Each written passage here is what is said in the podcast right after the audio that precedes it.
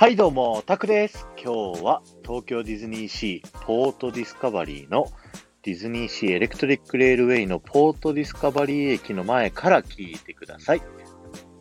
今週はね、ポートディスカバリーの特集を1週間やっていきたいなと思うんですけど、このポートディスカバリーは時空を超えた未来のマリーナということで、未来のね、港を、えーイメージしてるんですけど、東京ディズニーランドにあるね、トゥモローランドとまたちょっとね、雰囲気が違うと思うんです。それはなんでかっていうと、こちら隣のね、エレクトリックレールウェイに乗った先にあるアメリカンウォーターフロントの1912年頃のね、アメリカウォーターフロントの人たちが考えた未来のマリーナという設定だからですね、ちょっとレトロフューチャー感がある感じの未来になってるんですね。で、そういうの人たちが考えた未来だからこそ、いろいろとね、自然の災害に当時苦しめられてた方たちが考えてた未来なので、自然と共存するね、この未来が思い描かれてるわけなんですね。なので、以前ね、こちらのところからプロメテウス火山を見てもらったときに、えー自然と共存している未来ということで、こちらのポートディスカバリーからプロメテウス火山に、あの、緑が、あの、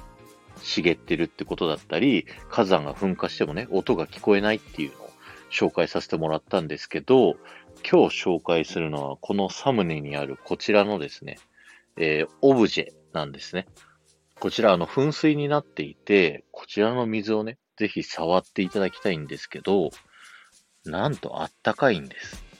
これは、プロメテウス火山のね、地熱を利用して、温められた水を流しているっていう設定になっていて、それはね、このポートディスカバリーが未来のマリーナで自然と共存して生きているよっていうのを示すためにね、このポートディスカバリー入ってすぐ、駅降りてすぐ見えるこのオブジェを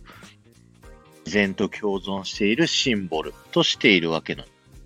今日は終わりです。ありがとうございました。えー3000コメントを目指しています。このコメントが面白いと思った方は、ぜひ、えーコメントで感想を残していってください。そして前回の配信から今回の配信まででコメントいただけた方のお名前をお呼びしたいと思います。マカさん、ピコリンさん、タモさん、赤と白の水玉リボンさん、ガンモさん、アサミンさん、マドカさん、アイリーンさん、で、町の町田町子さん、えーありがとうございました。えー今週はね、ポートディスカバリー特集をやっていきたいと思いますので、えーぜひね、楽しんでってください。